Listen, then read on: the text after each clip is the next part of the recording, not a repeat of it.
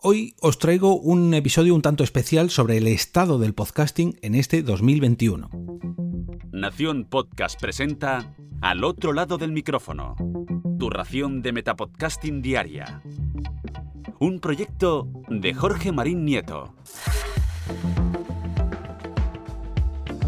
Tal y como os adelanté ayer, os traigo la charla que mantuve con Paul Rodríguez de Mumbler, de la plataforma de podcast privados Mumbler, y con José David del Puello, alias Sune, de Nación Podcast, sobre cómo se encuentra el podcasting en este año 2021, o al menos cómo lo vemos nosotros tres. La charla tuvo lugar el domingo 5 de septiembre en el evento Pod Talks en Palau Solita y Plegamans, y si queréis escuchar ya no esta, que os voy a dejar eh, ahora mismo en unos minutos, sino el resto de charlas, os invito a buscar Pod Talks en cualquier plataforma de podcast o si queréis la vía fácil, en el episodio de ayer os dejé un enlace con todas estas charlas. Es más, como no me cuesta nada, os voy a dejar también hoy este mismo enlace al capítulo de ayer, o sea, al, perdón, al post que os puse ayer, para que lo tengáis aún mucho más fácil. Por cierto, el fenómeno Pod Talks no acabó en este evento presencial, ya que como os comentaba, lo han colgado en, formato podcast y a través de su cuenta de Instagram sigue muy pero que muy activo. Mm, de hecho, el próximo jueves 30 de septiembre, que es el Día Internacional del Podcast, yo estaré allí en directo junto a Sune para hablar de podcasting y no seré el único, ya que por allí ese día van a pasar otros tres o cuatro, otras tres o cuatro, mejor dicho, figuras relevantes del podcasting y os recomiendo echar un, un vistacillo, o mejor dicho, una oída, porque esto no sé si se colgará en, podcast. El usuario de PodTalks en, en Instagram es podtalks-es. PodTalks, Festival de Podcasting, FanCon Edition. Estado actual del podcasting. Paul Rodríguez de Tribucasters. EOB de Al otro lado del micrófono. Sune de Nación Podcast. Gracias a nuestros organizadores y patrocinadores. Ayuntament de Palau Solità y Plegamans, Nación Podcast, Fancon, Horchata Comunicación, Spreaker, Podimo, Evox, TP, Pod Talks. Buenos días a todas y a todos, a las caras conocidas que lleváis aquí desde el viernes.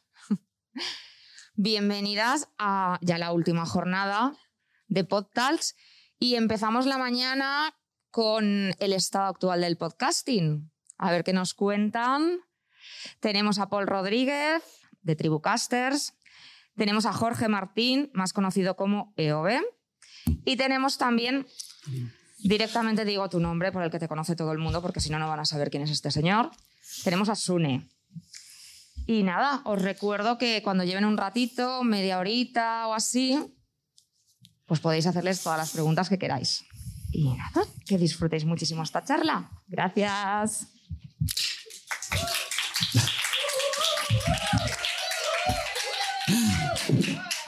Bueno, bienvenidos a todos, bienvenidas a todas. Eh, bueno, eh, por cierto, es Jorge Marín, de al otro lado del micrófono, y también productor de podcast de Europa Press. Sí, hasta, la fecha sí. Cuando vuelva el lunes, después de esta jornada, a lo mejor no, pero, pero sí, sí, creo que sí. Paul Rodríguez, que le he puesto en todas las tribucaster porque es como más te habrán conocido, pero ahora mismo ha transformado el nombre a Mumbler. Sí, así es. que tiene que ver con el tema eh, podcast privados que también vamos a tocar hoy. Eso es. Eh, yo soy José David Sune, conocido por Quiero ser podcaster, Nación Podcaster, PodTals bueno, el que siempre hace cosas de podcast por todos lados. Estado de podcasting. He puesto este nombre porque mi, eh, eh, quiero ser podcaster. Antes se llamaba Nación Podcaster y cada verano yo ponía ese título y ahora grababa con gente que ese año había podido despuntar dentro de mi círculo. Esto es importante decirlo, sea grande o pequeño, pero en mi círculo de podcasting. Y, entre las opiniones de todo el mundo, pues cada año se va viendo cómo evoluciona. O sea, os invito a escuchar el de desde 2017 y veis cómo ha cambiado todo algo que parecía, o sea, un año no aparecían los premios, en otro aparecían las plataformas. Y eh, pues digo, pues voy a aprovechar que está esta mesa. De hecho, este va a salir como podcast mío también, que lo sepáis, lo voy a colgar como... Genial. Entonces, pues no sé, ¿por dónde queréis que, que empecemos? Hay que empezar por decir si lo está grabando bien, porque si lo vamos a colgar en podcast, espero que... Todo bien. Que, por cierto, quiero agradecer a Nano a, a todo el currazo que está haciendo, porque yo sé lo que es estar ahí y hay que darle un aplausito, por favor, que lleva todas las jornadas currando. Bueno, recordar que eh, a la media hora aproximadamente abrimos sala, como se dice en Clubhouse, y entonces salud, mm, podéis eh, repartir micrófono inalámbrico, quien quiera hablar y ya todo el mundo participamos.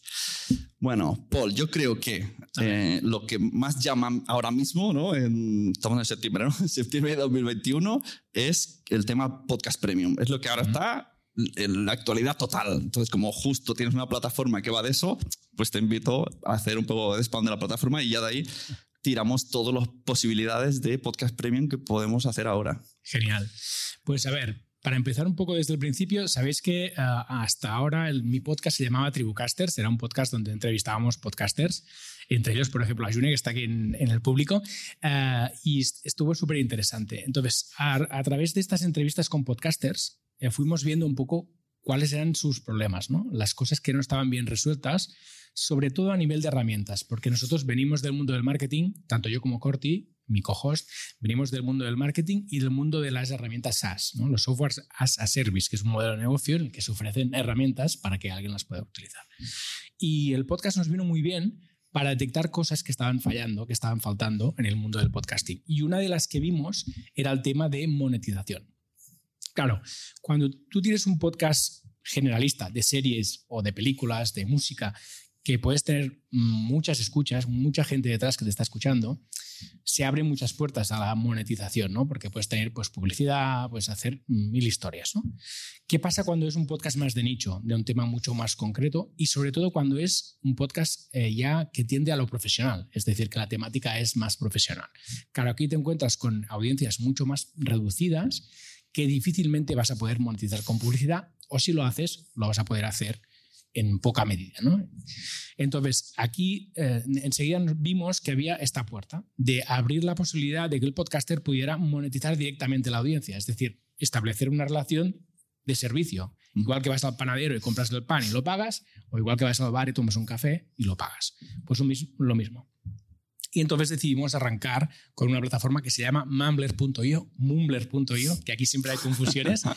Eh, en principio está en inglés y en español, en, amb- en ambas lenguas, y, y es tan sencillo como subir tu- tus audios, crear tu podcast allí, ponerle un precio y a partir de ahí nosotros nos encargamos de la parte Y, técnica. ¿no? y- y dais un RSS Eso es. con contraseña. De hecho, damos dos. Generamos uno público que contiene el tráiler y los episodios que tú Ujú. decidas liberar y generamos otro que es privado y único para cada usuario que esté pagando. Vale, esto eh, cabe destacar que cuando, o sea, no sé el tiempo que llevas detrás de esto, que tiene pinta de que mucho, pero vosotros lo sacasteis antes de que iTunes lo sacase y Sí. antes de que Spotify lo sacase. Creo Sí. que el mismo mes. Por lo tanto, me acordé mucho de ti en plan, igual ahora que han sacado esto, le hace la competencia a iTunes. Eso es. Y además fue muy bueno porque eh, como iTunes tuvo problemas con todo el tema que se cargó la plataforma, bueno, que no funcionaba nada y tal, eh, salimos en la Pod News, por ejemplo, justo el mismo día, porque le mandamos la información y dijo, mira, en iTunes está fallando y estos dos matados ahí, y a ellos ya les funciona. Y fue buenísimo. Así que Y además, una, una buena anécdota. Tenéis una cosa mejor que iTunes, porque iTunes, si no me equivoco, en esos podcasts privados de pago no ofrece la posibilidad de exportar ese RSS para llevarlo a la Claro. aplicación, cosa que vosotros sí. Correcto. Y eso Sí. parece que no, pero para los podcasters de vieja escuela que no, no, yo quiero tener mi feed, yo me lo quiero llevar a mi propia aplicación. Eso es muy, muy, muy importante. Sí, sí. Para propias páginas, o sea, para propias aplicaciones o para las propias páginas de una empresa, por ejemplo, que quiere usarlo a nivel interno, Claro. pues eso es vital. Eso, eso da para abrir otro subdebate. Uy, que las plataformas en sus modalidades distintas lo que quieren es que estemos en su plataforma. iTunes te obliga ahora, eres premium en mi plataforma. Spotify eres premium en mi plataforma. Eh, Podimo eres premium en mi plataforma. Mm. Sí, Y, Y que no y luego estamos los podcasts que llevo 10 años Sí, que sí. queremos, vale, vamos a probar el premium, pero vamos a ser, queremos seguir un poco libres. correcto. Y para mí lo más importante, además de lo que estáis comentando, es el tema de los suscriptores. Es decir, ¿de Claro. quién son Ya, los es. suscriptores? Esto es muy importante porque al final tú, cuando lanzas tu podcast en iTunes o en Spotify, que ahora también a través de Anchor lo puedes hacer, no tienes ni idea de quiénes son. No sabes ni sus nombres, ni sus emails, ni tienes forma de contactar que no sea a través de ellos. Entonces siempre estás como un poco captivo de lo que ellos decidan y de las políticas que puedan cambiar. Y en nuestro caso puedes descargar, tienes la lista de suscriptores con sus emails y en cualquier momento pues la descargas, les envías un email o les- haces lo que tú quieras. ¿no? Claro, porque, eh, tú tienes el podcast Planeta M, ¿no? Sí. Eh, M es de marketing. De hecho, Planeta M también ha habido cambios. es que os voy aquí sobre la marcha. ¿eh? En Planeta M ahora ya no es mío, lo he vendido. ¡Ostras! Sí. Has vendido un podcast. Sí. he vendido Planeta M a Don Dominio. En, en Wallapop. En, no, no. En Don Dominio, a, a Don Dominio. Ah, perdón. vi el logo y dije, pensé que Sí. era patrocinador. Sí, pues eh, desde el principio estuvieron como patrocinadores, desde el inicio, y ahora el, a mí Planeta M se me había quedado como un poco desenfocado, ¿no? porque ahora estoy más tendiendo al tema Sí, Mumbler y demás, y la vida no me da para tantas marcas y tantas cosas, y nada, hablé con ellos, oye, yo creo que sería interesante que vosotros como patrocinadores, como habéis estado involucrados desde el principio, os lo podáis quedar, y eh, llegamos a un acuerdo y para adelante. Y a partir de ahora bueno. ellos producen el podcast. Qué bueno. Bueno, era una introducción para decir que sabes de marketing. Sí. y entonces, porque ha destacado mucho lo de tener el control de los suscriptores. Que esto, claro, aquí que no somos de marketing, te quedas como muy bien. Pues ha dicho esto porque ha querido decirlo, pero en realidad es, es una de las cosas más importantes, Ya ¿no? si tu objetivo es hacer un poco de negocio, Sí. es tener el email, que por eso es tan importante el email marketing, o sea, tener el correo donde tú puedas hablar directamente y no a través de el muro de iVoox o que cada plataforma suya te dice que lo suyo es mejor, pero en el fondo lo mejor es tener el email. Es que es lo mismo que pasa con las, con las páginas web, que siempre decimos, no, yo tengo muchos seguidores en Instagram o en Facebook o en, no sé, en, en Claro. Fotolog. ¿Qué pasa con Fotolog ahora? ¿Dónde está Fotolog? ¿Dónde Eso mismo puede pasar mañana con Facebook. ¿Dónde están los de Snapchat? Se fueron todos. Y la gente que triunfaba en Snapchat, como no tuvieran página web donde redirigir a, tos- a esos seguidores, lo perdieron. Pues eso es lo mismo que pasa con el caso de los RSS privados de Mumbler, en el caso de iTunes Claro, Spotify. es que si Es ponemos muy importante eso. ¿eh? Es que lo de hacerse premium en iTunes me parece, hoy, y encima hoy, 2021, me parece eh, tan complicado. Todo el mundo no escucha podcast en Apple. Diría que quizá en Spotify es ¿no? un poco repartido, pero cerrarte directamente Apple de premium me parece un poco fuerte. Yo estoy empezando a ver mm, casos de gente que tiene, por ejemplo, un Patreon o tiene una web propia o algo Tipi, aquí se dice Tipi. o Tibi, por ejemplo, o, y, y luego lanzan también en iTunes para estar en ambas plataformas. Pero Ah. yo dudo mucho que haya gente que directamente se, se cierre solo a iTunes, a no ser que sea directamente un acuerdo entre ellos de decir, oye, Eso es. te ficho, ¿no? Como si fuera un fichaje, Sí, pero claro. así un poco más disimulado, ¿no? Yo veo difícil que la gente de entrada se lance aquí, porque al final, como poco, estás perdiendo la mitad de la población. Todos Sí. los Android no te pueden escuchar. Entonces, Claro. pues, Y tema plataformas. Que dentro del podcasting al final las necesitamos sí o sí, porque tú tienes la opción de poner tu, tu podcast, tu MP3 o en, en tu servidor, hacer el feed, pero realmente necesitamos las plataformas de alguna manera. Pero ¿qué están haciendo en 2021 las plataformas? Si quieres, Jorge, hacemos ahí un, un resumen de las más conocidas. Um, bueno, este año están apostando directamente por privatizar o por hacer eh, premium nuestros propios podcasts o sus propios podcasts. O sea, ahora, ahora lo que están haciendo en este 2021 ya por fin se han, han dicho, no, no, aquí lo que vale no es eso de llevaros vuestros podcasts a todas las plataformas. No, no, aquí si tu podcast es bueno es porque yo te tengo en exclusiva. Y porque estás en mi plataforma. Véase los Ivos Originals, véase los Spotify, eh, no sé cómo se llaman los de Spotify, pero bueno, los exclusivos de Spotify.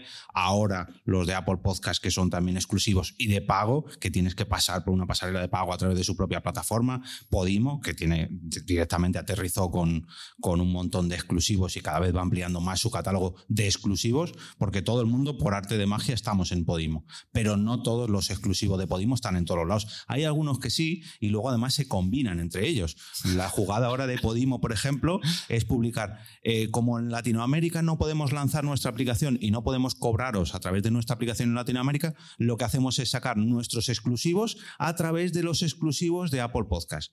O sea, me aprovecho de que Apple Podcast ha sacado una nueva categoría de podcast premium y saco mis propios podcast premium de mi plataforma en España, en toda Latinoamérica, a través de Apple Podcast. O sea, la jugada es tela. Cutre. Yo lo siento, pero Bueno, es jugada cutre me parece o- cutre. o De es como, ahorrarte- como yo no, como no- yo no he llegado a hacerlo, lo hago por ahí. Entonces, Bueno, a, mí, pero- a mí me parece muy feo. eso. Eh, sí, es feo, pero tú fíjate los ahorros que se han hecho Claro, en, en tema Hacienda, en tema desarrollo de aplicaciones, en tema abrir market. El tema comisiones a los podcasts. Claro, mm, o sea, es, es muy buena la jugada porque, claro, ellos tienen la exclusividad de esos podcasts, con lo cual ellos pueden hacer lo que quieran con sus podcasts. Tú cuando vendes tu podcast a una plataforma, al fin y al cabo haces con tu, con tu contenido, que ya no es tuyo, Claro, hacen ellos luego. lo que quieran. Cuando firmas ya dices que pueden hacer con él lo que quieran, como ponerlo gratis en Antena 3 a las 8 de la tarde. O sea, pueden hacerlo. O sea, hem- hemos vivido unos años de las propias eh, plataformas sacan sus aplicaciones de podcast, las van puliendo, las van poniendo eh, y ahora ya hemos llegado al punto de no, no, ahora es cuando toca no pagar por la aplicación, sino pagar por una suscripción. Lo mismo que ha pasado con las series, lo mismo que ha pasado con un montón de cosas, que ahora ya ha llegado la suscripción y esto ya ha llegado para Sí. quedarse. O sea, Y- ya ninguna de estas plataformas va a volver al modelo gratuito total. Claro, en lo que has dicho faltaba Audible y Bueno, yo pregunto aquí como usuarios escuchantes de podcast, eh, si, o sea, mm, que si cada podcast se hace premium y luego hay plataformas, al final eh, el oyente qué va a hacer. O sea, si nosotros tres decidimos hacernos Mumbler Hmm. a 3 euros cada uno, que son 3 por 3, 9. y, Bueno. Pero en cambio, si por 10 tienes Audible, es como, es una batalla un poco que supongo que hay que luchar por el nicho ¿no? y la confianza. Sí, seguramente. Yo creo que yo tiendo a pensar que hay espacio para todos. Es verdad que la cartera del, usuario final, del, del- del oyente, no tiene 300 euros para gastar cada mes en todo. Por lo tanto, todos vamos a tener que hacer el ejercicio de escoger muy bien eh, a qué dedicamos el dinero.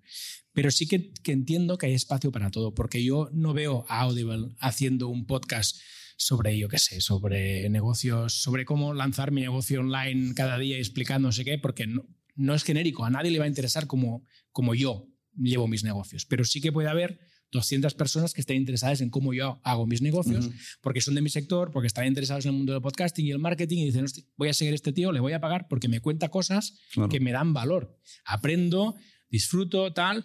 Y esto difícilmente va a tener cabida en Audible, en Spotify.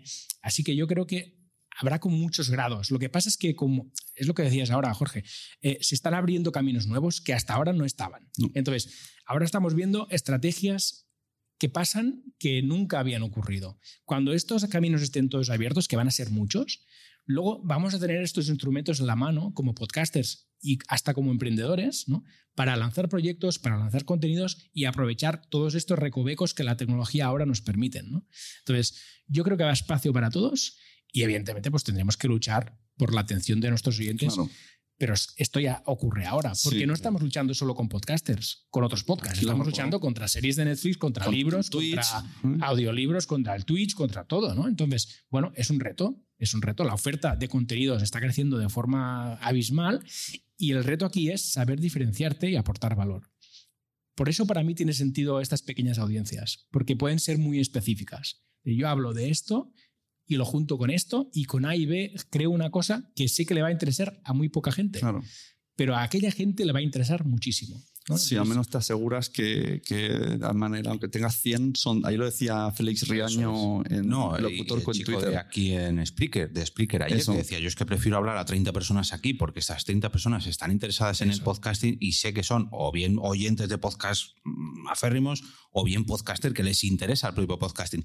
¿Qué prefiero? ¿Estar hablando a 30 personas que me hacen caso, que me prestan atención o a mil personas que están en Fancon que la mitad no me oyen como nos pasaba los Exacto. años anteriores, que pasaban por delante mil, Es mil personas, dos mil personas, pero nadie te hacía caso. Aquí los que están es porque nos quieren escuchar. Pues eso mismo pasa con los 100 o 200 que estén en Mumbler o Mumbler o los 100.000 que puedan estar en abierto en Spotify porque lo tengo ahí gratis. Claro, al final el, el que sea, parece que estamos haciendo solo una charla de pago, pero es que como estamos hablando de actualidad, es lo más actual, luego ya iremos Sí. reculando. Eh, sí que es verdad que el, el- el filtro de pagar te asegura que les interesa. No están pasando, han probado programas y se van. Entonces puedes tener, eh, pues eso, que lo importante es lo que, que consigues con tu audiencia. Y no estoy hablando de dinero, a lo mejor necesitas otra cosa nicho. y eso es lo que consigues. Entonces te, puedes tener 50 y con esos 50 te valen. Y- incluso hoy día, estando gratis, eh, el tema audiencias, yo creo que está muy complicado. Estoy editando podcast para muchas, incluso empresas, y no son los números de antes. Cuesta muchísimo no. y hay que acostumbrarse a que todo ha bajado. Son, hay mucho más material para escuchar y hay, hay- hay que tener cada uno su objetivo, pero no que nadie se meta al podcast para petarlo. Porque hoy ya es muy difícil. Antes era muy sencillo, casi mm, lo normal en el primer año, llegar a las mil escuchas al mes o mil escuchas a la semana. Y eso hoy en día es complicado, no es imposible, pero es complicado. Yo creo que la media de escuchas de podcast, claro, ha crecido mucho el número de podcast, con lo cual la media entre todos ha bajado. ¿Te acuerdas cuando Lipsy nos dijo hace un tiempo que en Estados Unidos la media era 250 oyentes a nivel mundial. Y el año pasado dijeron que eran 121 o algo así, o 100. Y era como buenas cifras, que yo entonces dije que poquito. Pero sí que es verdad que si hoy abres un día, lo digo por si alguien tiene un podcast nuevo y dice, jolín, no subo de 300. Mm, no está mal, o sea, parece muy poco, pero sí que es verdad que también hay que tomar otros, ¿no? Un Instagram son 10 segundos que pasas, un podcast son 20 minutos o una hora de atención. Entonces, ¿qué quieres conseguir con, ese, con esa audiencia? Y en esos casos yo siempre digo lo mismo, si son 300 descargas, imaginaros un pabellón como este con 300 personas escuchando. Mi amigo Carlos dice que 300 personas no caben en su comedor. Claro. Entonces está contento si hay ya más de 20 porque ya no caben en su comedor. Es como organizar una boda. O sea, tú imaginaros a todos los invitados de una boda escuchando. claro. Mira, antes de pasar de tema, quiero, si estamos en el tema de plataformas, eh, tocamos qué, están, qué, qué es lo que realmente quieren las plataformas porque nosotros hemos ido como, oh, bien, vienen plataformas, por fin nos hacen caso. Y entonces eh, aparece Pablo Alborán, ¿no? dice, ah, ah, hostia, que hacía podcast, no, lo sabía. Mario Vaquerizo. Mario Vaquerizo. Eh, y eso que yo he colocado algunos, pero sí que es verdad que, bueno, al principio probaron, pero creo que cada vez van a probar menos. yo, yo también creo en esto que hay espacio para todos. Es decir, al final llega un punto que he visto mucho podcaster como un poco ofendido, ¿no? En plan, ostras, ahora vienen los actores famosos aquí a, hacer podcasting y no me van a escuchar a mí. Oye, no tiene nada que ver una cosa con la otra. Y probablemente el público tampoco tenga nada que ver. Estas apuestas de estos actores, esta gente, cantantes más famosos y demás, lo que hacen es atraer gente hacia el podcasting. Y probablemente se van a iniciar con ellos, pero esto nos abre la puerta a los demás podcasters para decir, oye, que yo también estoy aquí, ¿qué tal? ¿Me escuchas? ¿no? Entonces, yo creo que estos temas hay que verlos como oportunidades. Probablemente Pablo Alborán, no sé si era segunda temporada o tercera, quizá no, ¿no? Pero la cuestión es, si hay eh, gente que escucha a Pablo y luego está en una, en una, aplicación, en una plataforma y descubre otros podcasts y de ahí se abre un horizonte, pues oye, bienvenido sea, ¿no? Sí, yo creo que sobre todo lo que están haciendo es generar nuevo público. Eso es, porque es un público que probablemente no hubiera entrado en podcast de nicho directamente porque el tipo de consumo de contenidos que hace pues es más televisión, series, películas, ¿vale? Entonces, bueno, una figura así puede hacer que, ah, voy a escuchar esto y no sabe ni pronunciar podcast ni qué es un podcast, pero voy a escuchar a Pablo a ver qué cuenta y de repente descubre que eso se llama podcast y a partir de ahí, pues bueno. Que de hecho esto ya pasaba hace años, muchos de los conocidos nuestros que tenemos de hace 10 o 15 años del podcasting, muchos de ellos te decían, no, no, yo empecé escuchando a Iker Jiménez en la radio a través del podcast y luego ya empecé a descubrir y luego ya y luego ya y luego ya. Entonces cada año conseguimos nuevas remesas de oyentes gracias a que estas caras visibles llegan al podcasting o a lo mejor se acercan durante seis meses y luego ya dicen, bueno, pues a mí no me ha dado de comer, yo me voy a volver a grabar discos, pero han atraído a mucha gente que gracias a ellos se queda. Sí, yo esto como consejo por si queréis vender cosas a las plataformas, simplemente tener el chip, esto lo he hablado con gente del público, eh, de que vendemos proyectos, ya está. Hmm. Lo hacemos con todo el mismo el mundo, toda la calidad que sabemos, mm, conseguimos venderlo, y ya, pero como te olvidas, ¿no? O sea, Mm, no sé hasta qué punto merece la pena luchar muchísimo porque tener escuchas. Luchar, bueno, lucha, pero llega, llegado un tiempo dice, bueno, pues ya está, voy a hacer otro proyecto, aunque sea para otra plataforma. O sea, no, no metáis, si alguien tiene un podcast que, con muchísima audiencia durante cinco años, es un error meterse a Premium. No a Premium tuyo, eso sería otra cosa, sino a una, eso a una plataforma. Eso, si vas a hacer eso, a crear un spin-off.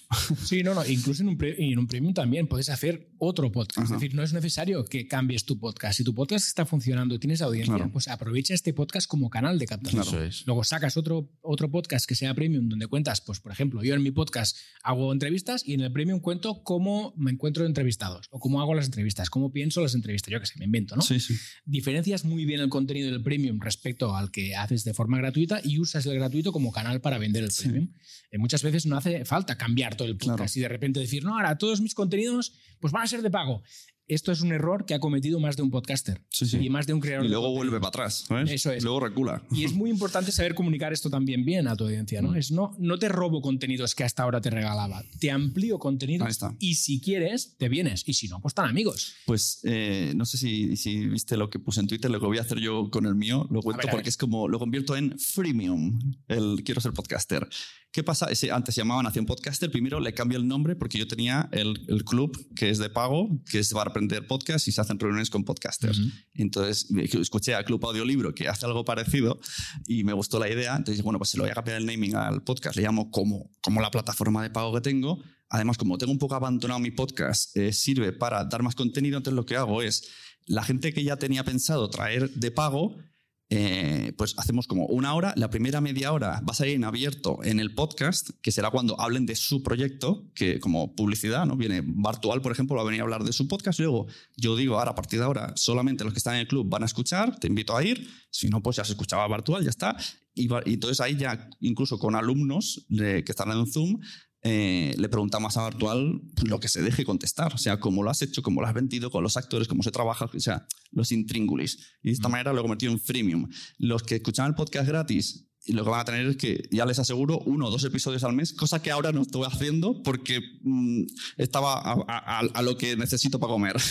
y de esta manera, haciendo una cosa, hago dos contenidos y estarán contentos porque yo les estoy dando más contenido que antes. Eso es, que eh, esto es importante. El hecho de tener algo de pago sea un podcast premium o una plataforma como la que tú tienes, hace que al final redunde en mejorar la calidad de lo gratuito, porque lo gratuito se convierte en un canal que para ti es importante, forma parte de tu trabajo, porque necesitas ese podcast gratuito, generar contenidos allí para conseguir que la gente pase a pago, a lo que sea, el premium o lo que tengas, ¿no? Entonces, esto también es importante contarlo a tu audiencia, porque el hecho de tener algo premium no solo redunda en los premium, redunda también en los que están consumiendo el contenido gratuito, porque estás mejorando todo todo tu proceso. Claro, entonces diríamos que una manera óptima sería tener un canal gratuito e intentar arrastrar eh, con lo que sea info, infoproductos. A ver, la cuestión es que cuando tú tienes un contenido premium, el que sea, esto está cerrado detrás de un muro de pago. Así que siempre necesitas un canal gratuito para mostrar algo, ¿no? Para convencer a tu audiencia de que pase a pago. Y esto puede ser en forma de podcast gratuito, pero también puede ser en forma de canal de YouTube. Lo vemos en el podcast Nordic Wire, por ejemplo. Es un canal de mm, YouTube de tecnología. Ellos hacen vídeos de tecnología y luego tienen un podcast que es premium. Y lo que hacen es pasar gente de YouTube hacia el podcast.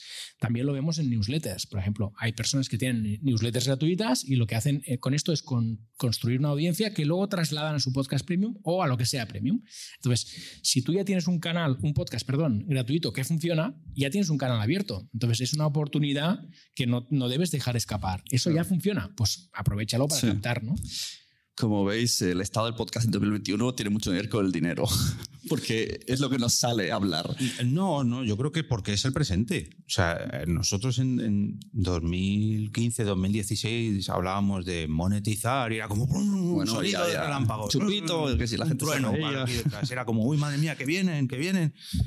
¿Nos van a quitar todo? ¿Nos van a quitar todo? No, no han desaparecido los podcasts eh, gratuitos, no ha desaparecido el podcasting libre, solamente que ha evolucionado, lógicamente, eh, el panorama de podcast premium, pues han ido evolucionando porque, como decía Paul, las herramientas han ido evolucionando y ahora tenemos muchas más opciones. Mm. El, podcasting, que imagino que luego hablaremos, el, podcasting corporativo, el podcasting empresarial. A eso iba ahora, justo, sácalo. como si tuviera visto em, han, ido, han ido evolucionando porque las empresas han visto el potencial del medio. Entonces, eh, los propios medios de comunicación han dicho, un momento, pero ¿qué es eso del podcast? Ah, podemos hacer ahí, eh, podemos aumentar nuestra audiencia de nicho y podemos crear un canal más que encima es mucho más barato de producir que los propios vídeos o canales de YouTube, que es mucho más fácil y que encima a la gente le llega mucho más y están con nosotros muchísimo más, porque lo que a nosotros nos mm. cuesta que la gente aguante 10 minutos en vídeo, en horas, nos perdón, en, en audios, nos piden horas de contenido. Bueno, es decir que ese, pensamiento es perfecto, que ha dicho, pero no creo que, las empresas lo hagan con ese pensamiento. Las empresas este, eh, hay, que, hay que darle gracias a Audible, etcétera, que han hecho que las empresas digan, otras, que, que va a ser que esto que me decían de los podcasts sí que mola, vamos a hacerlo. Pero todo este discurso pero yo necesita, creo que, necesita, un Jorge que lo diga.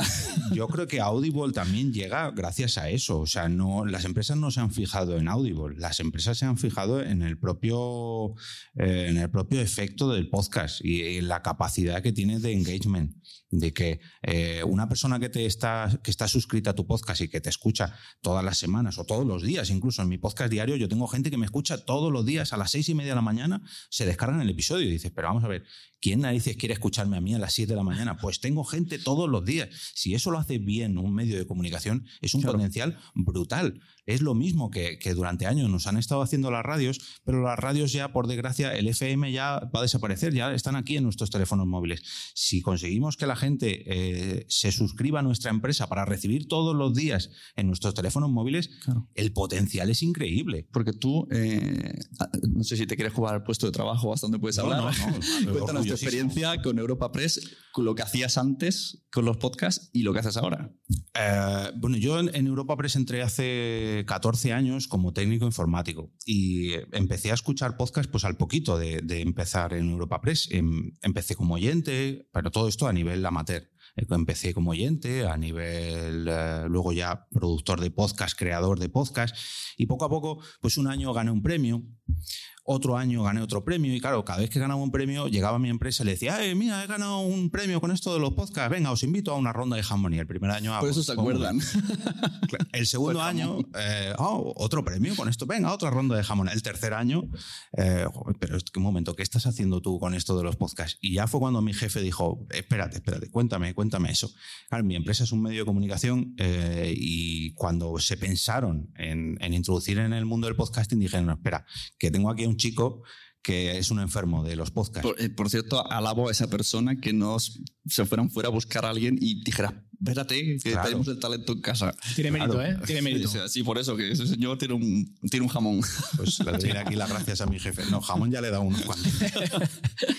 y pues poco a poco me empezaron a preguntar, a ver, eh, ¿cómo tú cómo ves este podcast? ¿Cómo podemos hacer esto? Digo, mira, tenéis una cantidad de contenido increíble que echáis eh, o que lanzáis en formato vídeo, pero no aprovecháis a, estar en plataformas como Spotify, en Apple Podcast.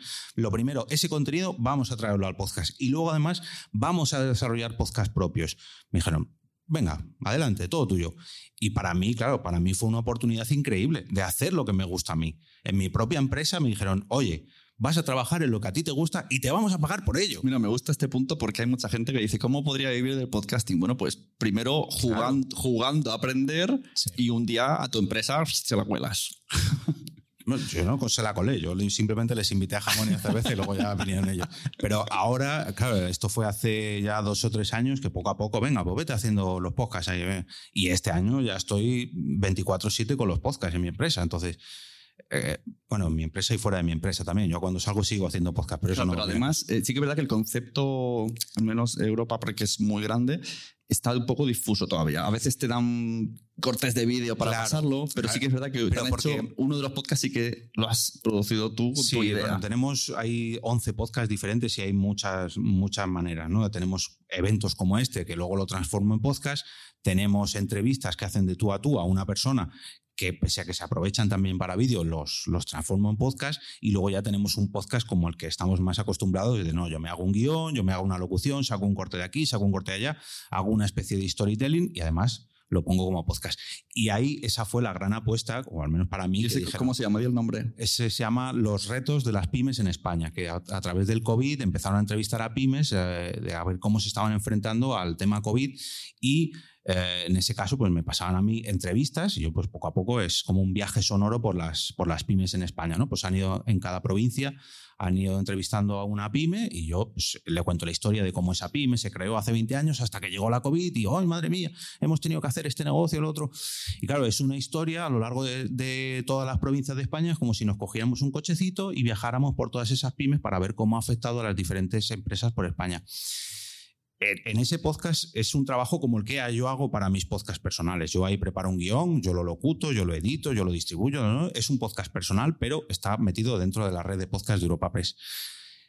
Eso, para mí, ojalá y me pasará con muchas más empresas, pero por suerte para mí, lo han hecho en la empresa donde yo llevo trabajando 13 años. Que, que me den la posibilidad de poder trabajar como editor de audio, locutor, guionista, todo el proceso que lleva un podcaster dentro de mi propia empresa, para mí ha sido mm. un sueño. Yo, en cuanto a mi experiencia, sí que hace como tres años, dos, tres años que estoy haciendo podcast para la empresa, me subcontratan y hay un caso que es muy divertido, que en Planeta de Libros hace dos años que grabo y edito el podcast para Planeta de Libros y hace tres meses me dice el chico que me contrató, Sune, que dicen de Planeta de Libros que se han enterado de esto de los podcasts y que quieren, quieren un podcast. Y, y nos quedamos, ¿Y qué le has dicho? Pues que ya tenemos uno hace un año y pico. Y dice, bueno, la buena noticia es que van a invertir, nos van a poner guionistas, ahora, tenemos, ahora ha cambiado la estructura y van a invertir en publicidad. O sea, Planeta de Libros, por eso digo, si veis las redes sociales que tiene Planeta de Libros, 600.000 pues, seguidores. Ya os digo yo que no teníamos 600.000 oyentes, pero es que estaba ignoradísimo. Y ahora están haciendo caso por esta ola de ahora. Bueno, ¿Qué experiencia tienes tú? Ya tienes algo. Sí, claro. Bueno, ahora van a hacer más, ¿no? Ahora estoy haciendo como spin-offs Sí, sí. de Planeta. Claro, en mi caso no es, no es tanto como el vuestro, ¿no? Que vendéis este servicio ¿no? a empresas internamente o externamente. En mi caso ha sido más la colaboración con empresas, ¿no? En el caso de un dominio que antes contaba ha sido un poco esto. Eh, yo no hubiera podido vender mi podcast si no hubiera estado colaborando con Don Dominio desde el principio, porque al final aquí lo interesante es hacerles ver a las empresas qué es lo que les puedes aportar. Que a esto, a los podcasters nos cuesta un montón, porque tenemos más este espíritu creativo, ¿no? De, de crear contenidos, generar contenidos. Con esto disfrutamos un montón, pero cuando llega el momento de decir, bueno, a ver, todo lo que haces, ponlo en valor. Escríbelo en negro sobre blanco. Yo hago esto, me escucha tanta gente, tengo estas redes sociales, envío estos emails, tengo esta newsletter. Concreta qué es lo que haces y qué es lo que puedes ofrecer. Esto nos cuesta un, un montón. Entonces, eh, en este caso lo hicimos, lo hicimos bien, yo creo, y de ahí ha salido esta relación de confianza con Don Dominio que al final ha acabado en, en, en esa venta, ¿no? Pero yo sí que, que creo que es interesante hacer hincapié en esto. Como podcasters tenemos que hacer un trabajo, además de centrarnos en nuestros contenidos, de ser, tener un pensamiento un poquito más empresarial o de marketing, ¿no? Sí. Para, para poder en cualquier momento tener, aunque sea un pequeño documento, una pequeña presentación de nuestro podcast y en cualquier momento poder darla a un potencial anunciante, a un potencial entrevistado, a un potencial colaborador. Tener un poco de información un poco más curada y un poco más trabajada de cuáles son nuestros productos, ¿no? que vosotros ya lo hacéis porque sois empresa y tenéis esta experiencia, pero muchas veces el podcaster más independiente está todo el día pensando en, en el contenido, ¿no? en Mm. qué voy a hacer en mi podcast y a veces nos olvidamos Claro. de salir un poco de la cueva. Hay que Hay que salir. un- hay que salir. Aunque no quieras monetizar, hay que tener un objetivo y, y saber qué objetivo tienes en, en Sí. el, en el proyecto para, para llevarlo todo ese camino, porque si no irás dando tumbos. Y si encima y hablamos de dinero, más, tanto con patrocinios como con marcas, eh, hay que tener muy claro que no estamos haciendo un podcast donde qué bien comprar los libros de esta empresa o qué bien apúntate a este dominio, aunque se mencione la frase, pero que tiene que ser un poco más en contexto de todo. O sea, un, un, no sé, un dominio patrocinando una empresa de frutas sería raro, Sería pero es una empresa de marketing, todo el mundo tiene web. Y ya dentro de las entrevistas de la web va a salir constantemente compro dominios, compro dominios, compro dominios y tú ahí lo vas a ir colando. Pero Eso no es. es un anuncio largo. Y no, Europa Press no está suscribirse a mi página, es el contenido de calidad y sobre el sello de la marca. Mm. Incluso a título personal o- a, a título independiente, en el podcasting amateur también hay que tener un objetivo. ¿eh? Sí, Cuando tú te planteas el hacer un podcast y dices, no, yo vengo a pasármelo bien con tus amigos, con mis amigos. Sí, te lo puedes pasar muy bien, pero márcate un objetivo, porque si no, lo primero que te lo vas a dejar de pasar ¿Te, bien. te acuerdas de esa gente que decía, yo no quiero que me oigan? Bueno. Eso, ese- ese- no sé si era el objetivo de esa gente. No, yo hago podcast, pero yo no lo hago para que me oigan. Claro, Entonces, ¿para qué lo cuelgas en si ese es tu objetivo, ¿para qué lo cuelgas? Pero bueno, a lo que iba es que yo voy a hacer un podcast para, para divertirme con mis amigos, vale, pero mm, quiero que a final de temporada me hayan escuchado, no sé, 500, 1000, 2000, 3000 personas. Márcate un objetivo asumible. ¿Para qué? Para poder llegar a él, para poder cumplirlo, porque una vez que lo cumples, te va a motivar a seguir a seguir, a continuar, aunque sea divirtiéndote con tus amigos. Pero es que si no te marcas ese objetivo, mm, va a llegar un momento que no te vas a divertir con, con tus amigos porque lleva mucho trabajo. Entonces, Claro, es que luego los amigos se casan, tienen hijos. eh, y, y es, mira, recuerdo el podcast, ¿cómo era el de Quique Silva? mm, Buardilla 2.0. Lo hacían todos los sábados en una radio de Sevilla. Hace ocho años tenían 9.000 oyentes por episodio. Hace ocho años. Lo han cerrado. Porque no entró un duro. 9.000 oyentes. Un podcast de ciencia. De ciencia, tío. O sea que. Y, y al final era como, ¿cómo que lo habéis dejado? No, porque claro, este se casó. Es que el otro mm, no podía. Es que el otro le salía curro. Si hubiese ganado dinero.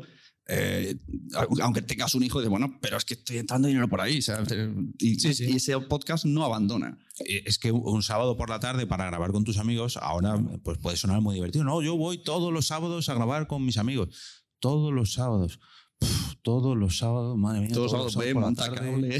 No, y aunque te lo den todo montado, todos los- en el momento que se convierte en una obligación, o hay un retorno económico, o te lo pasas extremadamente bien y vuelves con agujetas de reírte. Pero eso te van a pasar los 10 primeros capítulos. Luego ya pues se convierte en una obligación y todas las obligaciones pues conllevan Claro, a trabajo. que incluso el objetivo podría ser aumentar mi cartera de conocidos respecto a ese tema. Claro. Sí, sí. o sea, atraer a totalmente. todos los científicos del mundo porque me apasiona el tema. Un objetivo, un objetivo. Sí, sí, es que yo creo que si quieres meterte en un sector, el que sea, imagínate que tú dices ahora, me interesan las mariposas.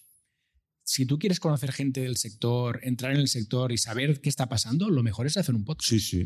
Tú totalmente. creas un podcast sobre mariposas e invitas a todos los expertos de mariposas de España. Pues vas a en, en- en un año, sabes de mariposas un montón. Porque aprendes y además Sí, sí. tienes toda la red de contactos del mundo de la mariposa para hacer lo que quieras. Y sucede una cosa muy curiosa que el oyente eh, está contigo. Porque si tú Sí, empiezas siendo, siendo contigo, sincero de claro. me gusta, pero no Pero tengo, no tengo idea. idea. Vamos a ver. Como, Sí, sí. como tu oyente, vamos a, vamos a hacer el viaje juntos. Como en, en los videojuegos o las películas que comienzan con, ay, me di un golpe, perdió la memoria y le tienen que enseñar Claro. todo, lo que, todo lo que había pasado antes, pues esto es lo mismo, pero en, en podcast. Mira, antes de abrir la sala, no quiero dejarme dos temas, así que los dejo y escogéis al orden que queréis. Eh, tema herramientas de voz, Clubhouse, Spotify, salas. Ahí está, ahí, por ahí. Ahí.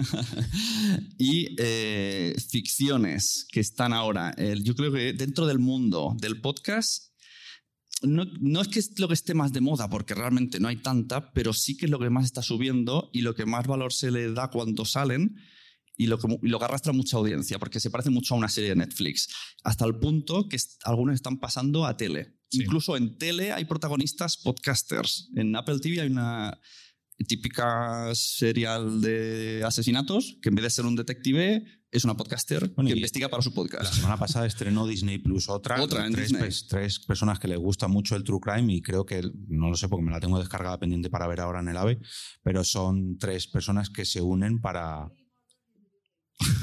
Eso es. Sí. Pasarle el micro. Only more than the- The Million. Eso es. Entonces, claro, el, el, ¿no? el formato histor que se resumiría en historias en audio, yo repito que no digo que esté en auge, pero está teniendo un valor importante. Yo creo que es un redescubrimiento, ¿no? Porque al final Sí, las sí. radionovelas ya existían. sí. Y al final es de aquellas cosas que se olvidan de repente por, por temas X o porque no había espacio en las radios generalistas, probablemente, ¿no? Mm. Probablemente es un, un tema de, de cuánta gente está interesada en las ficciones sonoras. Probablemente no sea un tema más media y por eso saltaron de la parrilla de las, de las radios ¿no? genéricas, pero ahora vuelve a tener mucho sentido que haya un conjunto de público de gente que está interesado en esto y redescubren la magia del sonido ¿no? y las posibilidades que te da el sonido que muchas veces tiene esa magia, ¿no? Que tu imaginación participa muy, mucho más activamente que si Sí. estás en- viendo una serie, ¿no? ¿Y no creéis también que tiene que ver porque ha venido el COVID? Mucha gente se ha quedado sin sus trabajos. Eh, me, acuerdo, por ejemplo, el cañonazo que hace series de televisión, ahora hace podcast, porque Mm. es más fácil, puede hacerlo cada uno de esos sitios. También. Actores sin trabajo se meten a podcast. Monologuistas que no hacen open mix se meten a podcast. Yo creo que está súper feo decirlo, pero gracias al COVID, o sea, es, es horrible la frase, pero al podcast, al podcast le ha ido bien. Bueno, yo creo que al podcast y a todo lo que tiene que ver con, con Internet y con las telecomunicaciones, porque de hecho vimos como Netflix o Zoom, por ejemplo, pegaron un petardazo en bolsa Sí. cuando explotó el COVID y el podcast y la creación de podcast también. Claro, hubo Claro. mucha gente que se lanzó a hacer Claro, y también estábamos trabajando con pantallas. El, el- el ocio en pantalla se, redu- se, se quitó en favor del ocio en audio. Porque era como, ya, es que llevo ocho horas delante de Zoom, También. necesito un poco, algo que, que no mire. Y el podcast ahí entró un poco. Claro, no, no, y, y- y espacios, pues teníamos que hacer deporte en casa. Ya puedo hacer deporte delante de la televisión, pero yo me ponía, por ejemplo, a correr en cinta cuando estábamos los tres meses confinados y me ponía un podcast y estaba frente a una pared una hora, pero claro, estaba frente a una pared mientras ocurrían eh, las tramas del Gran Apagón o de Guerra Z o de... Claro, yo en mi cabeza estaba en, no sé, en, en Nueva York o en donde sea. Y eso gracias al audio, que también lo podía haber hecho con una serie. Pero claro, la, la atención que tenía que prestar era muy distinta. Bueno, ahora que dices una serie, Netflix en, en ya han dicho que van a aplicar la opción de poder escuchar las Las series, te le quitas el vídeo, solo audio. está a esto de convertirse en pestaña podcast de Netflix. Y esta, ¿cómo se llama? Es que estoy intentando buscarla, pero no la recuerdo. Una serie que hay en Apple TV que también tiene vídeo, pero que en ese vídeo solamente Ah, sí, se sí, ven sí, las sí, ondas. sí, sí. Eh, ¿cómo es? Es, es una o- serie que es un audiograma constante Sí. Todo el rato. Sí, sí, o Waves Y- o algo así. Pues, y es, Es un misterios, podcast, pero solamente ves las ondas. O, claro, cada una tiene unas ondas diferentes y dependiendo de la trama, pues entran por un lado, entran por el otro. Es como un audiograma, pero 2.0. Y, y es una serie de. Apple TV. O sea, Y- duran 20 minutos cada capítulo. Y Movistar, al que tiene el aparatito UHD, eh, puede ver en las apps, eh, le llaman podcast, aunque son video podcast, y están ahí. Y seguro Sí, que acabará siendo eh, o sea, el, el- el modo, el, el pack series, el pack pelis, el pack podcast. Es que nosotros, de hecho, nosotros tenemos un enfoque desde el podcast, ¿no? Pero en realidad, el- en general, la gente consume cosas. Claro. y no saben qué, qué nombre tienen, ¿no? Eh, muchas veces nosotros tendemos a poner etiquetas a Sí, las cosas. No, sí. esto es un podcast, esto es un video podcast, esta es una serie que puedes escuchar el audio. No, la gente entra en Netflix y, Sí. y le va dando y descubre cosas y dice, a ver, ah, ostras, pues esto me gusta. Y Sí. no tiene por qué saber cómo se Total. llama aquello. El es otro que les día- da igual. Una amiga eh, que de- de- me decía, pero tú qué es lo que haces? Eh, yo decía, los podcasts. Me decía, pero es que yo no sé muy bien qué son los podcasts. Y le dije, y, y ella me dice automáticamente, yo solo, yo solo veo en YouTube estirando el chicle. Sí. pero ella no sabía que era un podcast. Ella sabía que estaba viendo a esas chicas en YouTube y luego me ha dicho, de hecho anoche me decía, y si yo quiero escuchar otra cosa como estirando el chicle, ¿dónde lo hago? Y yo le dije, en Spotify. Y, y y dijo, ah, pero si está el de estirando el chicle en Spotify. O sea, la gente conoce el, el producto, pero no Sí, sí. sabe que es un podcast. De hecho, tenemos el ejemplo de los youtubers. Se les llama youtuber porque, lógicamente, hubo muchos que despuntaron y empezamos todos a llamarle youtuber, pero al fin y al cabo, pues eran creadores de contenido en vídeo. A los twitchers, ahora no se les llama twitchers. Se les sigue llamando youtubers pese a que están en Twitch. Es que ahora tiene se les llama streamers. Hmm. Pero sí. eh, les podemos seguir viendo en, en YouTube, en Twitch, en podcast. Y ahí tienen los podcasts también. Sí, está puesto Pues, en audio y sí. perfectamente porque lo otro solo son dos, dos imágenes. El chico de, eh, que estuvo ayer de mm, El sentido de la birra mm, lo graba en YouTube, pero ahora también lo tiene en podcast. O sea, al fin y al cabo es un creador de contenido que en nuestro caso, nuestro medio es el micrófono. Para ellos hay otros que utilizan la cámara o hay otros que escriben en, en blogs. Entonces, o, o los Instagram, que fu- funcionan con una foto o con un vídeo, de- o los TikTokers. Instagramers. Claro, entonces, cada año, tú fíjate, ¿los TikTokers hace dos años existían? No.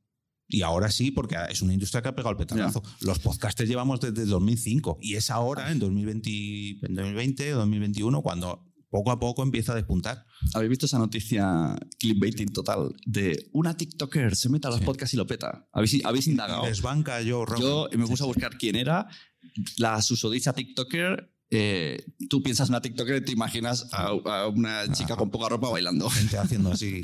Pues no, era una señora que hablaba, no sé si era psicóloga, y se abrió un canal de TikTok. Seguí buscando, llega a su perfil de Twitter, era una psicóloga que trabajaba en la BBC.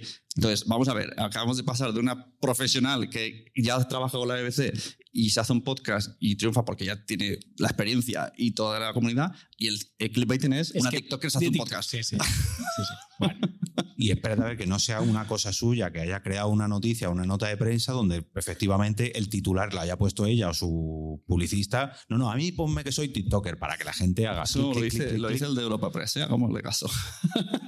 que los medios en redes funcionan así hoy en día. Bueno, no sé si alguien quiere empezar a hacer preguntas, porque por aquí hay mucha gente que tiene podcast, que hace ficciones, que tiene, mira, la de los audiolibros, que eso es otro tema interesante. Pues si me lo permitís, voy a por primera vez a lanzar yo una pregunta. Muy bien. Y ya paso micro. Y a mí me gustaría preguntaros, y a ver qué opináis, ¿creéis que el boom también, porque como tenemos a nuestros oyentes de Clubhouse, que hay bastantes oyentes para ser primera hora, ¿creéis que el boom que hubo en enero, febrero, marzo de Clubhouse, en las que tú, por ejemplo, Sune, llegaste a, a crear salas sobre el podcasting, te achicharraban a preguntas, igual que la sala que, que, que varias personas, entre ellas yo, hemos tenido sobre podcast donde hubo hasta 100 personas recomendando podcast, preguntando por podcast. ¿Creéis que ese boom y también que volvíamos a estar confinados ayudó a que el podcast llegara a nuevos públicos, llegara a más personas e incluso muchos podcasters se beneficiaran de esas salas, de esas charlas para atraer público a sus podcasts? Yo como estuve ahí por ilusiones, eh, hubo un momento cuando estábamos en plena ebullición, que incluso era un poco, habían cosas muy interesantes, charlas eh, de aprender, gente que vendía cosas y gente que se reunía para hablar, y luego había gente que daba contenido. Y me acuerdo que estaba una vez en, el coche, pongo el, el, Clubhouse, y era un, llegué, nada, al final, era en directo y me, me lo perdí. Y los últimos dos minutos las chicas dejaban que todo el mundo subiera la audiencia para hablar y todas decían eh, muchas gracias. El contenido era sobre, eh, sobre las partes eh, femeninas ¿no? de salud. y no, no, salud, sino salud. bueno, y entonces le estaban como agradeciendo de muchas gracias por darnos una hora hablando sobre las reglas, sobre no sé qué, porque así tan abiertamente nunca nos hemos encontrado este contenido. Y las últimas frases de la chica se esperaron al final y dijeron, pues tenemos un podcast y si quieres tenés una temporada entera en iVoox y cada lunes sale el episodio. Mira, no solo te lo volante para aplaudir el milagro, tenía a 60 personas, todas diciendo gracias por darnos este contenido y al final dijeron, pues puedes escucharlo cuando quieras en iVoox. Y yo dije, madre mía, esto ha sido marketing en vena. Y, lo que dice Salud, eh, sí, yo creo que tanto el aburrimiento de estar encerrado como la facilidad de un móvil chum sí que hizo que la gente pensara, pues, de hecho me ha pasado muchas, algunas me ha contactado alguien de, mm, a través de Clubhouse me da cuenta que sí que digo cosas que me que interesan o que gusta como soy y me estoy planteando ahora hacer un podcast, porque antes me daba vergüenza. Sí, sí, bueno, aunque sea solo por eso ya vale la pena, ¿no? Hay crear nuevos podcasters y sin duda es un canal más. Es decir, aquí hemos hablado de mil canales, ¿no? Pues este se suma, igual que se suman Twitter Spaces y Facebook quiere lo suyo, Amazon está hablando también de lanzar lo suyo. Son canales que se abren. Aquí la cosa es, o lo más importante como creadores de contenidos es ser cautos en no abrir 53.000 canales que no puedes mantener mm. porque no tienes tiempo material de hacerlo con la calidad que merecen. Al final es mucho mejor tener pocos canales bien cuidaditos, con un buen contenido freemium que te permita pues, eh, traer esta gente a tus, tus, servicios, tus productos, tu podcast de pago, tu lo que sea, ¿no? Y cuidar estos canales bien cuidados. Porque sí que es un poco tentador, ¿no? O muy tentador que cuando van saliendo cosas apuntarse a todos los, a todos los salados, ¿no? Y en todas partes no se puede estar si quieres tener un mínimo de buena calidad. Sí, que también llevando el tema del objetivo de antes, yo sí que recomendaría a la gente, aunque esté un poquito muertito Clubhouse, que empezaran ahí Mm, por quitarse la vergüenza, por tener más eh, mm. momento de hablar, saber cómo gestionas, cómo moderas y te quites miedos. Que empiecen ahí, pero que por favor lo graben. No, no, pues eso puede ser. tu objetivo es voy a ensayar con Clubhouse. No, pero que lo graben. Eh, eso, eso es un toque que tenemos nosotros. Sí, me explico. Llevamos durante, no sé, 15 o 20 años que nos ha costado que por fin ahora tengamos el contenido a la carta. De, véase Netflix frente a la televisión, véase YouTube también frente a la televisión, véase los podcasts frente a la radio. Antes teníamos que estar, hoy a las 6 de la tarde empieza mi mm. programa favorito, me voy a la tele o me voy a la radio. Ahora, gracias a Dios, tenemos los podcasts o tenemos plataformas donde podemos ver el contenido cuando y donde queramos. Resulta que con Clubhouse o con Twitch, por ejemplo, no, no, no, es que mi streamer favorito mi podcaster, bueno, mi club houser favorito, solamente está hoy a las 9 de la mañana. Tengo que estar ahí conectado. No, emítelo a las 9 de la mañana, pero grábalo y luego redifúndemelo en podcast. Por eso a mí yo no conseguí entrar en esa ola de, Clubhouse. Fíjate, además tú también estuviste mucho en Clubhouse, eh, que había veces que decían, Buah, la sala ha sido un éxito, teníamos 60 personas. Y sea si ese contenido... Si tú tienes un podcast de 60, estás como, otras, ¿qué puedo hacer para mejorarlo? Perdona, pero quizá eso era lo que hacía que tú fidelizaras a que realmente tuvieras esa comunidad que si iba a esa hora, ese día, si hacen ese esfuerzo, se van a ir luego a cualquier plataforma, a cualquier sitio, a pagar una suscripción y a donde sea, porque como la has fidelizado y se están conectando a esa hora porque quieren escuchar, te quieren ese contenido, como fidelizar y crear esa comunidad. pero si solo estás en Clubhouse, no, pero funciona, eh, funciona, Como otra herramienta, añadir a una estrategia para quien sí quiere vivir o monetizar su podcast. Mira, hay un chico que se llama Tony Ram. cada mañana, os paso cada mañana en Clubhouse hace una meditación con música y ha tenido una comunidad increíble eh, y ha crecido. Hace un año que se metió en Internet y bueno, creo que lo ha fichado Movistar, TikTok, no sé, hace meditaciones. Y empezó en Clubhouse por las mañanas en directo. ¿Yo? Sí. hola, buenos días. Em, he cogido apuntes aquí en mi chuleta porque eh, todo lo que han dicho, wow, de verdad, frases magníficas. Em, a ver, el quien me quiere responder. Um, han hablado de arrastrar con el canal gratuito eh, el contenido para crear entonces algo de pago, ¿no? En mi caso, que tengo Club Mundo Audiolibro, que es un podcast que se dedica a los audiolibros en español, eh, yo lo tengo gratuito y bueno, y digo, si quieres ser, eh, apoyar el podcast, pues hazlo por una taza de café al mes.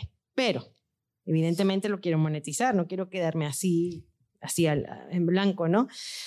Mm, Podría sacar yo entonces otro podcast de pago que hable, por ejemplo, mm, de las técnicas narrativas sonoras y entonces que ese contenido, que lo que yo hago, por ejemplo, en Club, en Club Mundo Audiolibro ahora, arrastre a ese contenido, serviría Claro. o solamente entrevistas y tal, es que eh, este sería un, wow, es un trabajo mucho más Aquí ha, ha metido dos temas, lo del café y lo del contenido de pago. Sí, lo del café no lo hemos hablado en todo el fin de semana. Em, eh, tú ya tienes un canal donde tienes audiencia. Digamos que sí, bueno, yo tengo la, la o, o página web, varios. tengo la página web y entonces eh, tengo el podcast alojado en Lipsync, por cierto, y también en Evox. Entonces, y bueno, y está en, Po- en Podimo también, pero no en, no en exclusivo, no en Bueno. premium. Entonces, claro, ¿qué pasa? Yo quiero, eh, vamos, vivir de esto, monetizarlo, que, que la cosa funcione mejor, porque ay, que muy lindo, ay, sí, bonito, te conocemos, te escuchamos, pero necesito pagar las cuentas, como hemos hablado durante todo este fin de semana. Bueno, yo creo que por ahora el camino era ese. Está- es lo que, el camino sería lo que has hecho tú y luego dar el paso. Sí, Porque sí. yo te he conocido porque me empecé a interesar por los audiolibros y llegué a ti por eso. Y escucho tu podcast ahora desde hace un mes. Ay, Dios. Y entonces, claro, eh, y seguro que hace tres años que lo hacías y me dice, me escucha ahora.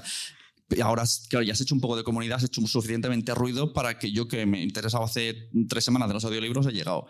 Pues ahora sí que puedes hacer un poco, dar una reestructuración siempre que no pierda lo gratuito. Sí, Claro. Lo que no tienes que hacer es ese canal que ya tienes, Claro. en mi opinión. Ok, pero entonces, y, y disculpen mi ignorancia, es que eh, eh, soy muy ignorante en esto y, y es, para mí es como la física nuclear, todo este tema, ¿no? Eh, significa que con lo mismo contenido de Club Mundo Audiolibro, lo que tengo que hacer es crear uno más específico, más, mm, más de calidad. No es que no sea de calidad lo que hago, sino que sea como más información eh, y entonces crearlo eh, premium. A ver, aquí para mí la- la clave está en diferenciar el contenido gratuito Sí. del que no es gratuito. Sí. Y aquí tienes que buscar tú la fórmula. Claro. Y tú sabes más que nadie de este tema. Entonces es buscar algo que vaya un paso más allá y que justifique que alguien que está consumiendo tu tus contenidos gratuitos se pase a pago o sume a eso el contenido premium. Tienes que pensar en una oferta, ¿no? Una oferta que hacerles a tu audiencia que sea lo suficientemente atractiva y que aporte el suficiente valor como para que estén dispuestos a pagar. Y luego, como segunda, segundo paso muy importante, que antes ha salido ya, comunicar muy bien esto a tu audiencia. Venderles esto como un, algo que se suma a lo que has ha estado haciendo hasta ahora, que no le resta Como contenido. un, un upgrade, ¿no? Eso es, como decir, bueno, si quieres ir un paso más allá, que sepas que hay esto, que irá de esto y que es diferente. Si quieres sumarte, te sumas y si no, no. Y es muy importante la comunicación. Y sobre todo lo que decíamos antes también, el hecho de hacer algo premium también acaba redundando al final en la calidad de lo gratuito. Y esto es algo que también puedes contar a tu audiencia. Oye, el hecho de que haya un premium, tú tranquilo, el contenido gratis lo tienes igual y además que sepas que va a ser mejor. Porque yo voy a poder dedicar más tiempo al contenido premium y esto va a redundar sí o sí en el contenido gratuito, que es mi canal de captación de futuros suscriptores. ¿no? Cuéntanos, Jun. A ver, tengo un mogollón de preguntas. Bueno, primero, gracias por estar los tres. Aquí estoy, ya sabéis que os quiero mogollón y que me encanta escucharos siempre. Eh, a ver si recuerdo todas las preguntas que he ido acumulando y me se revelo. Primera, em, si tengo esto que estábamos hablando del canal para atraer a la gente, em, tengo contenido en una plataforma premium, el contenido gratuito. eh, es importante que esté en la misma plataforma, no tiene nada que ver. Em, ¿Qué estrategia planteáis? em, para, porque también mi segunda pregunta es el género de mi podcasting, que en mi caso es ficción sonora, ¿influye en mi estrategia para distribuir mi contenido o no tiene nada que ver? Porque ahora mismo con este overbooking que tenemos de plataformas, es realmente para el creador es súper difícil aclararse por dónde entro, por dónde salgo, qué le vendo a quién. Yo creo que si, si, el contenido tuyo es gratuito y en el caso de la ficción sonora lo tienes muy sencillo y es crear un primer capítulo que te deje con todo el hype, que te deje con el ¡Ah! ¿qué va a pasar en el siguiente capítulo? Y ese primer capítulo o tres primeros capítulos, dejarlos ahí con un por favor quiero escuchar más, tienes que acabar el guion como, como pasaba en Juego de Tronos, ¿no? Que al final de cada temporada estamos ¡Ah! y tengo que esperar hasta septiembre, pues hazlo así y ese contenido ofrécelo gratis. Y si quieres más, vente por aquí, que tiro del anzuelo. Pero ese contenido gratuito tiene que estar en todos los lados, que no tengan límites. Que mm, eh, puedo meterlo en Ivo, en Ivo. Que, que, viene mañana un Podimo, en Podimo. Eh, eso en todos los lados. Pero luego el contenido premium que esté en, en tu plataforma y que todos esos, esos, caminos que has abierto vayan al tuyo. A mí se me ocurre, punto número uno, una web. También. Que se llame, no sé, Juniper. Mm, luego, tu podcast donde tú explicas eh, mira, estoy creando esto, tanto, o sea, aplicando en primera persona, estoy creando. Y entonces ahí puedes meter tus propios trailers y decir, mira, esta la vais a tener que escuchar en Storytel, en esta la tenéis, y haces propias entrevistas a la gente que participas, explicas el concepto en tu podcast tuyo personal que te sirve para seguir vendiendo proyectos a los que quieras y la gente que te siga a ti porque le gusta cómo creas, tú misma le vas enganchando. Podcast o canal de YouTube, ¿no? O, Yo lo haría en una web. Porque mañana la web sobre todo. La web, tuya. Sí, sí. Pero bueno. Y incluso en la web que sean los iconos de las aficiones y picas y te lleva a la plataforma de todo. ¿Tú te imaginas dentro de unos años a lo mejor hacer como, como el director este del sexto sentido, como Mike Shyamalan, que todas las películas tienen una conexión, están dentro del mismo universo? ¿Te imaginas hacer eso en, tu, en tus audioseries? No, no, pues eso lo puedes hacer en una web. Sí, sí, sí. Y aquí sí, no, de hecho yo hice la, la, web de la Juniper Lamorte, que es donde está la tienda del merchandising que llevo, uh, Teespring, juniperlamorte.com. Um, pero ahora estoy pensando, digo, que no hice bien, porque tendría que hacer una web mía, porque yo no me quiero quedar en Juniper, ¿no? Lo que hablamos de Sune, tengo un cariño enorme, pero a lo mejor se ha acabado ya. Entonces, eh, yo ya tengo 5.000 proyectos en la cabeza. Claro, llámale creaciones Jun, algo que... Ya y punto, ya está. Sí, sí, claro. Sí, sí. Eh, pero, ¿Y lo del género? Porque a mí me raya mucho la cabeza esto. O sea, el género de, de, de tu podcast es que no tiene nada que ver un podcast de entrevistas o de marketing digital con un podcast de, de pues eso, de, de, ficción sonora. ¿Determina tu estrategia a la hora de ponerte aquí o ponerte allá? O, o da Yo creo que en este Yo caso creo que no, ¿eh? es que una, las, las series van por independiente. Tendrías que tener un canal que te sirva de estrategia de todas. Yo creo que el, el, reto que tienes, Jun, es, es, alinear todo. El reto que tienes tú y cualquier creador, ¿eh? es alinear todo lo que haces, porque al final, como somos creadores, tendemos a crear cosas, ¿no? Y a veces esto no está bien alineado, no tiene estratégicamente, no está bien pensado. Entonces, yo creo que al final aquí es decir, bueno, yo, ¿dónde quiero llegar, no? Yo quiero llegar a tener una audiencia fidelizada que me pague cada mes por contenidos, por ejemplo, no lo sé. Si es así, entonces, el resto de cosas que haces tiene que ser como un embudo, ¿no? Que al final haces muchas cosas en distintas plataformas, puedes tener una newsletter, un YouTube, puedes tener un TikTok, lo que quieras, pero que todo esto esté enfocado y pensado ya para ir eh, haciendo pasar pasitos a la gente hacia el lugar donde les quieres llevar, sea cual sea.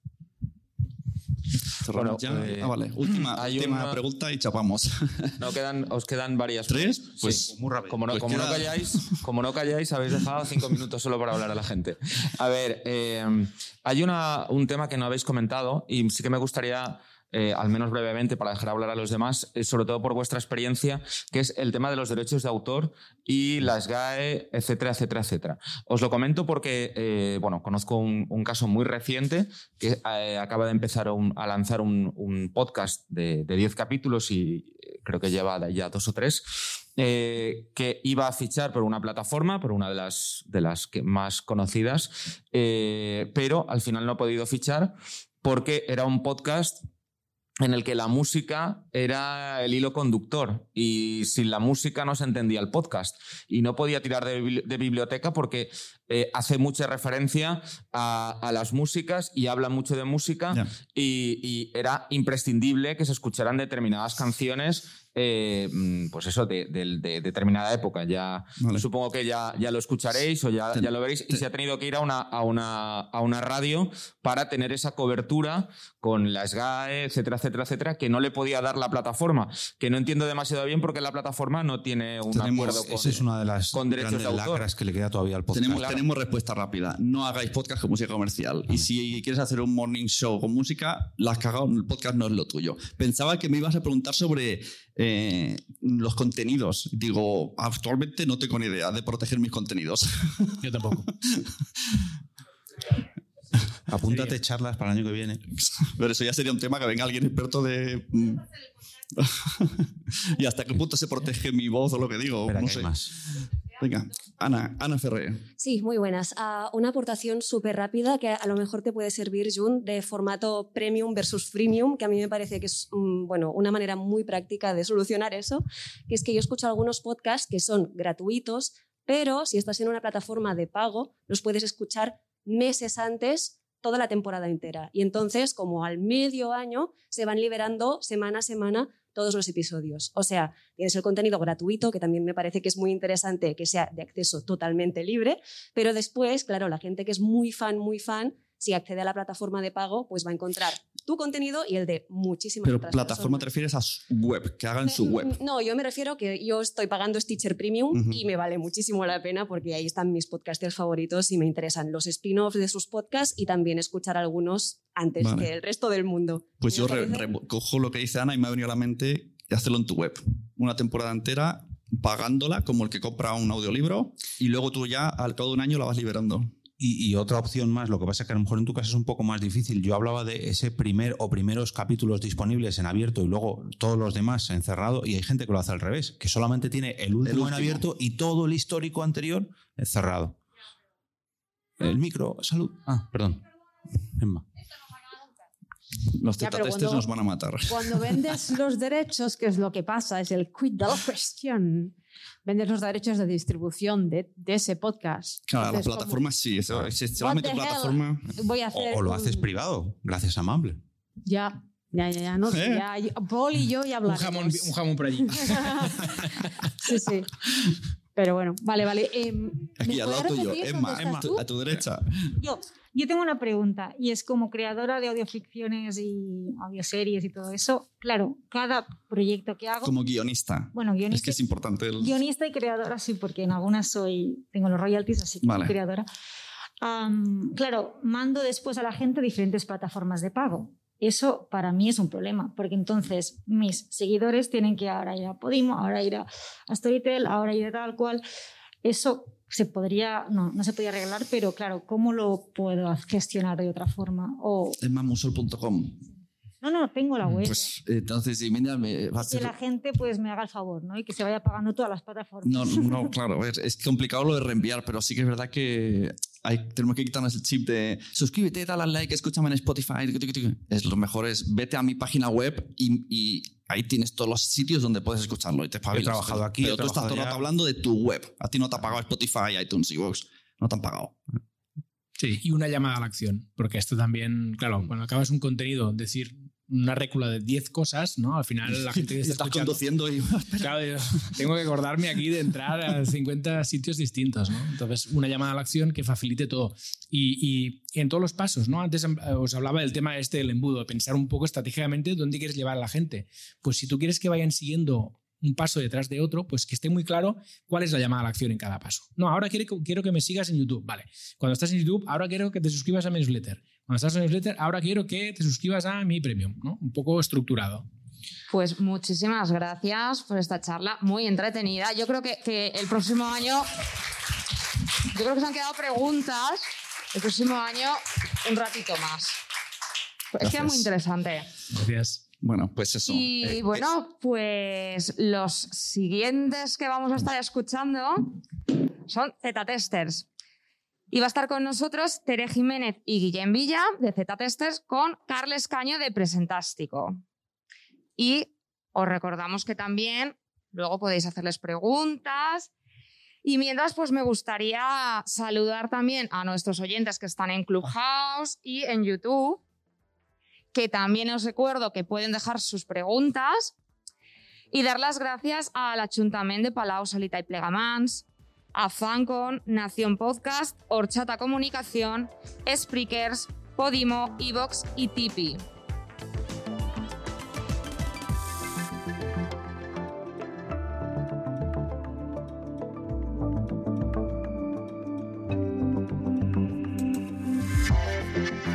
Como os decía al inicio, si queréis disfrutar de más charlas como esta, os recomiendo darle un repaso a todo lo acontecido en el evento PodTalks entrando en podtalks.es o en mi blog jorgemarinieto.com, ya que ayer mismo le dediqué un lunes podcastero a todas ellas. También os recomiendo seguir a la cuenta de Instagram podtalks-es, ya que el próximo día 30 de septiembre, que cae en jueves, a las 6 de la tarde estaré en directo para celebrar el Día Internacional del Podcasting en este Instagram Live o mejor dicho, en un Instagram Live. Y ahora me despido y como cada día regreso a ese sitio donde estáis vosotros ahora mismo, al otro lado del micrófono.